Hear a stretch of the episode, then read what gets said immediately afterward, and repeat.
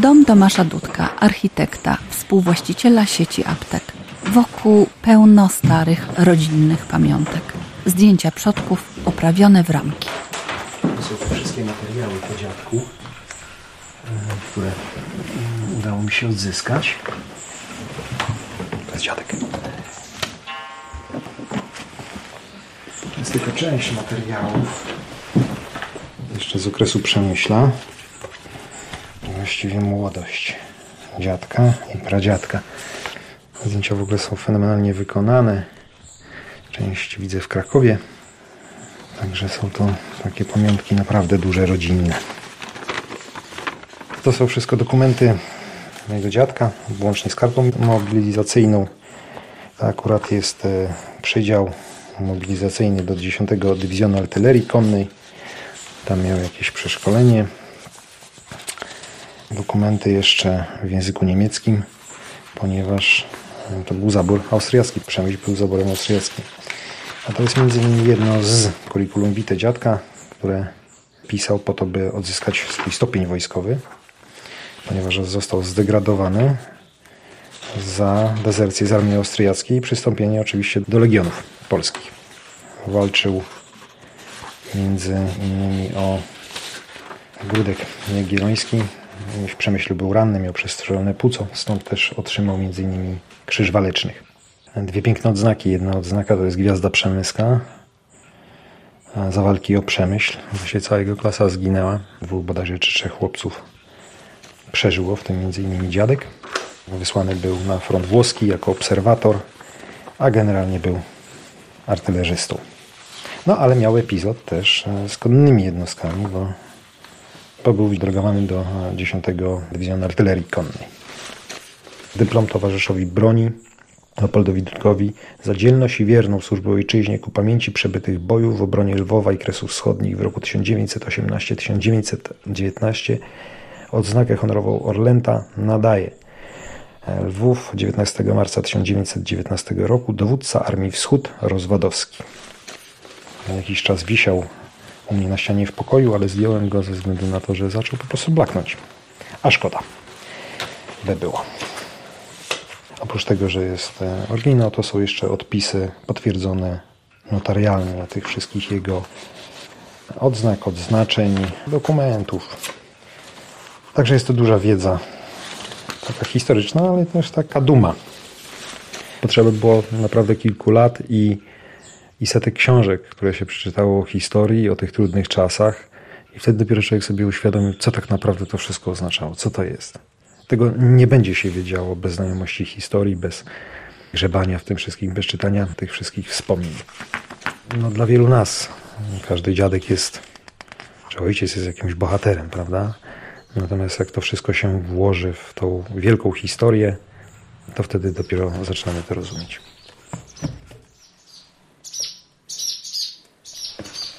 Tu mam wszystkie potrzebne rzeczy do pielęgnacji konia. Kopystka, czyścidło, zgrzebło, takie podstawowe rzeczy, żeby wyczyścić, wyczesać, przygotować konik do drogi. W takiej skrzyneczce, o coś mi tutaj się troszeczkę polało. Ksiądz Błażej Górski, Rudka koło zwierzyńca. I tu przywiążemy zaraz małą, poczekaj chwilę, nie ruszaj się Dolores. Nie ruszaj się. Dolores, jak tam te twoje nogi wyglądają? A twoja ranka? Nie będziesz ruszać? Nie, nie, nie, nie.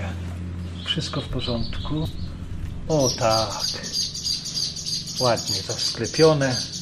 Także ci się fajnie myślę zgodzi. To teraz poczekaj momencik, będziemy czyścić. Bardzo lubi, kiedy się podchodzi do niej, porozmawia, podotyka. Ona właściwie można powiedzieć, że tym oddaje. Takim również bardzo fajnym gestem, spojrzeniem położy swoją głowę na moim ramieniu, tak jakby mnie chciała coś powiedzieć, że, że się zgadza, że czeka na to, co będę za chwilę robił, przygotowując ją do wyjścia, do wyjazdu. O, jeszcze ukurzona po tym wczorajszym jesteś? O nie, nie, nie, nie, nie. Nie bój się, nie, za mocno, za mocno. Troszeczkę przycisnąłem, ale to nic. Taka czynność przy koniu za każdym razem, kiedy chce się go wyprowadzić, kiedy chce się go użyć do przejażdżki, czy do jakiegoś tam poważniejszego wyjazdu, wyprawy, tak jak chociażby to, co mieliśmy wczoraj z naszym szwadronem w kilku, którzy mogli, wyjechaliśmy na piękne uroczystości do sanktuarium świętego Antoniego w Radecznicy. Uroczystość odpustowa, wspaniałą pogodę mieliśmy i jeden z naszych przyjaciół był przewodnikiem, poprowadził nas po rzeczywiście pięknej drodze. Co tak się przyglądasz, mała? Co? Słuchasz? Zainteresowaniem słucha. Proszę zobaczyć jej oczy. Jaka głębia. Jak w lustrze można się przejrzeć. Koń bardzo dużo mówi oczami. Ja przyznam, że zastanawiałem się tak bardzo często nad tym, skąd takie moje zamiłowanie do koni. Wróciłem pamięcią do wczesnych lat dzieciństwa. Stój, Dolores, stój. Zaraz ubierzemy. Przypomniałem sobie takie moje wydarzenia jeszcze kiedy mój świętej pamięci dziadzio żył. On był pasjonatem koni. Nie miał wtedy możliwości, szczególnie finansowych, żeby konie hodować. Najczęściej po prostu nimi handlował, bo troszeczkę to było takim sposobem na życie dla całej rodziny. Ale ja jako dziecko już obserwowałem, że on naprawdę tego konia kocha. To dla niego było coś wspaniałego. Mieć konie, pokazać te konie innym, y, stanąć w progu stajni i tak się długi czas tym koniom przyglądać. Ja jako dziecko byłem zaciekawiony, ale widzę, że chyba te geny po, po dziadziu rzeczywiście mocno się teraz odzywają, bo mam tą samą przyjemność i tak samo się zachowuję często jak on. Mam nadzieję, że nie przesadzam w tej relacji uczuciowej, ale dla mnie to zwierzątko jest naprawdę kimś bardzo ważnym. Koń to stworzenie, które Pan Bóg nam dał, chyba jedyne ze wszystkich, jakie człowiek sobie potrafił udomowić, które jest jego prawdziwym przyjacielem, a przy tym najpiękniejszym.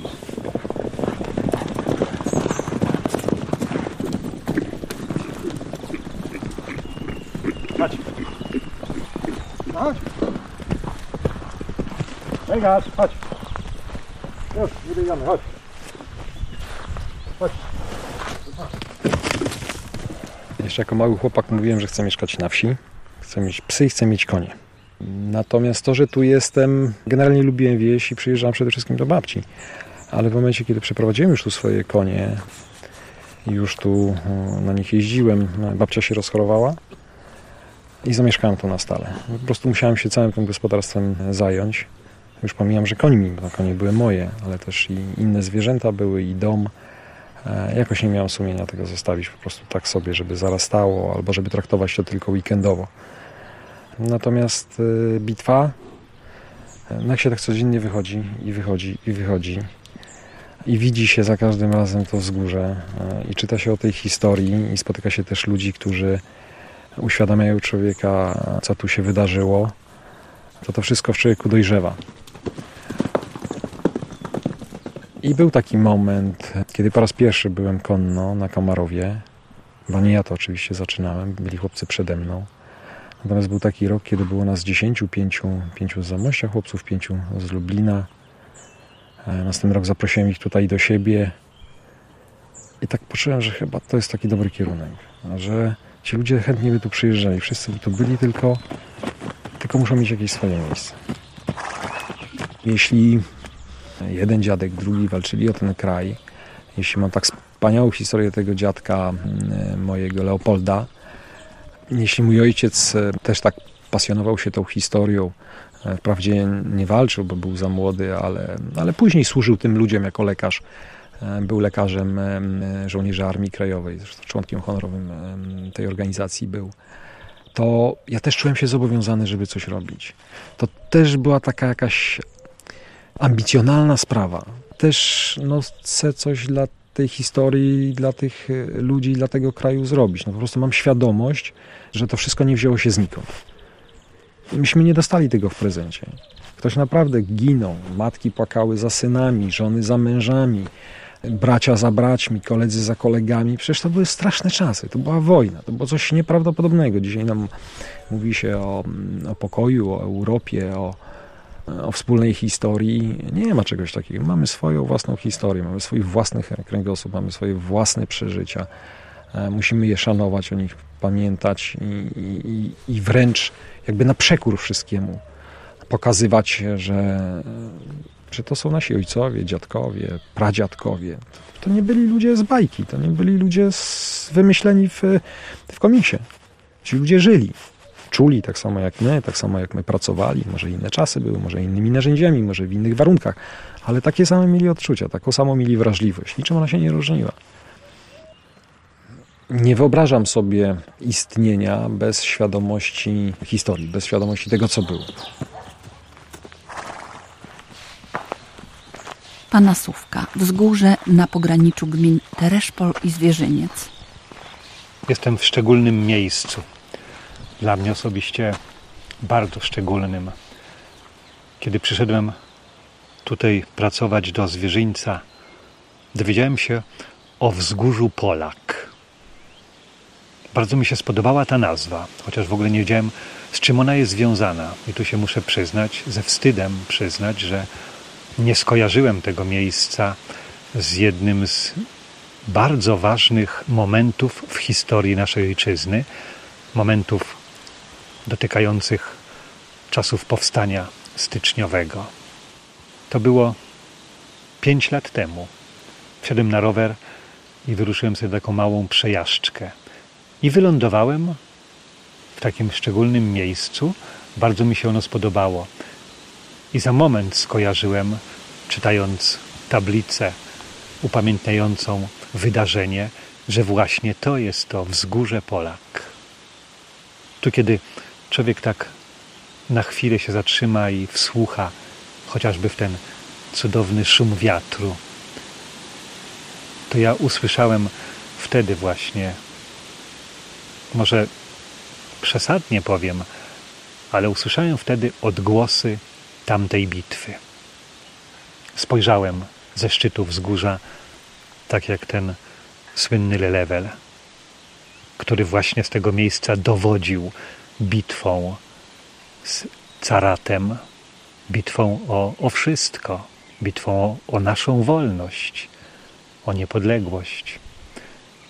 Zwycięską bitwą tu, na tym skrawku roztocza, torowali wolność dla nas dzisiaj nasi praojcowie. I przyznam, że to mnie zauroczyło. Postanowiłem, że zrobimy tu inscenizację. Spróbujemy odtworzyć to wydarzenie, które przez wielu historyków, tak jakby świadomie gdzieś, zepchnięte na margines narodowej pamięci. Poszperaliśmy z przyjaciółmi w różnych dokumentach, aktach historycznych, relacjach. Skrzyknęliśmy szerszą grupę ludzi i rzeczywiście w okolicach 3 września 2013 roku, kiedy była rocznica bitwy pod Panasówką na tak zwanym Wzgórzu Polak, odtworzyliśmy ją. To było nasze takie pierwsze przedsięwzięcie. Nie bardzo się znaliśmy na tym, ale dzięki Bogu pomogli nam ludzie, którzy już byli zaprawieni w tego rodzaju inscenizacjach, pokazach. Dla mnie osobiście ogromnym sukcesem było to, że przyszli widzowie. Według mojego szacunku, tu na tym wzgórzu, jako obserwatorzy, było około 3000 osób.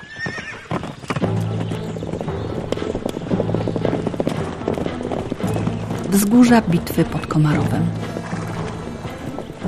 Dowódca Brzezowski wydał rozkaz zajęcia wzgórza 255. To jest właśnie to, co jest za nami tutaj, to co widzimy. Jako tego takiego taktycznie bardzo ważnego. Rozpętało się piekło. W ostatnim momencie dotarł dziewiąty pułk możemy mówić o kilkuset kawalerzystach przy potężnej masie kilkutysięcznej kawalerii bolszewickiej. Polskie jednostki zostały zepchnięte aż tam właśnie na dół, do drogi, w bagna i właśnie w tym momencie przyszła e, szósta brygada, która odciążyła, oczyściła pole. To zwycięstwo no można przypisać się bezpośrednio pułkownikowi Brzezowskiemu. Ale to była poranna bitwa. Wiadomo było, że jeszcze dwie dywizje powinny się tu pojawić. I tutaj znowu sytuację uratował pułkownik, wtedy rotmistrz Pragłowski, Aleksander Pragłowski, umawiając się z pułkownikiem Brzezowskim, że przetrzyma rozkaz e, pułkownika Rumla do godziny 17. Wtedy zbierze trzy pułki, te, które miały największe straty tak naprawdę w porannej bitwie i skieruje je w pościgu za uciekającym Budionnym, za tymi jednostkami, za tymi dywizjami, które zostały rano rozbite. Właśnie w tych godzinach 17-18, kiedy te pułki z tego dołka, który tu widzimy, z zamiejscowości, ruszały w pościg w kierunku północno-wschodnim. W tym momencie właśnie te zapowiadane, przewidywane jednostki bolszewickie wyłoniły się za tych lasów. I znowu na pułki siódmej Brygady Jazdy, te najbardziej rano wykrwawione, E, największy ciężar e, walki spoczął, e, ponieważ szósta brygada już była daleko stąd, już w okolicach Koniuch.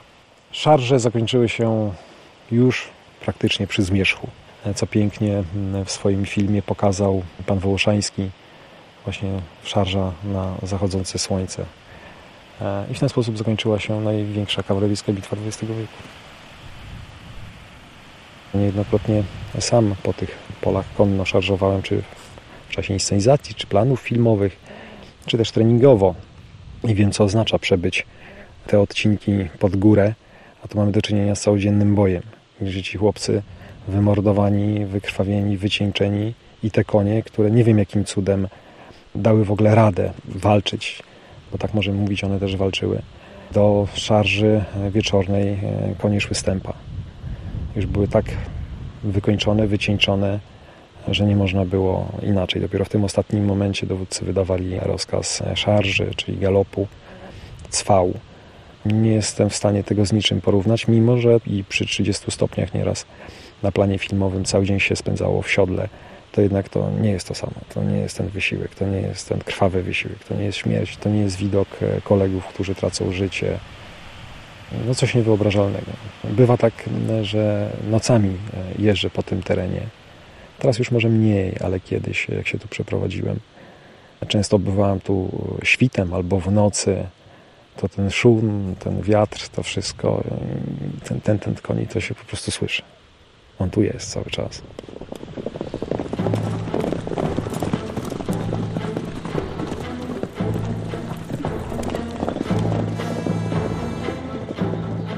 Cenię sobie bardzo tę lekturę. Autorem jest Edward Ksyk, rotmistrz jednego ze szwadronów 9 Pułku Ułanów. Piękne pamiętniki zostawił. Padł Selim, ostatni koń bojowy kawalerii polskiej, wierny towarzysz swego pana, organizatora i dowódcy Pułku Ułanów Małopolskich, pana podpułkownika Józefa Dunin-Borkowskiego, którego nosił przez trzy wojny na swym grzbiecie. Żywa tradycja historii pułkowej, do ostatnich niemal chwil dzielny i żwawy, pomimo swoich prawie trzydziestu lat. Stało się to w Trębowli, dnia 19 czerwca 1939 roku, po 25 latach efektywnej służby w pułku. Dziwne zaiste i chwilami rozrzewające są te dzieje konia. I tu jest Dalej opis życiorysu tego sławnego konia, no i momentu jego śmierci. Mój sentyment do tego właśnie oddziału y, wziął się stąd, że dziewiąty pułk zasłynął chyba najbardziej w bitwie pod Komarowem. Nie tylko, że wykazał się ogromną odwagą, ale przede wszystkim poniósł największe straty. Zginęło kilku dowódców szwadronów. O mały włos nie zginął sam dowódca pułku. Mówi się, że atak, taka szarża tego pułku przeważyła o zwycięstwie bitwy pod Komarowem. Nawiasem mówiąc, największej w XX wieku bitwy kawaleryjskiej na świecie. To nie jest przypadek, że właśnie my tutaj na Zamojszczyźnie chcieliśmy przyjąć barwy tego pułku, chcąc kultywować ich tradycje. I stąd takie nasze zamiłowanie do tego, by poznawać historię powstania pułku. I tak każdy z nas myślę, że ma taką publikację niejedną, aby się z nią zaznajomić. Ja bardzo często sobie wracam e, w chwilach wolnych do tego, by poczytać, zagłębić się w taką lekturę, a najczęściej czytamy pamiętniki tych osób, które to autentycznie przeżyły, widziały, doświadczały tego wszystkiego.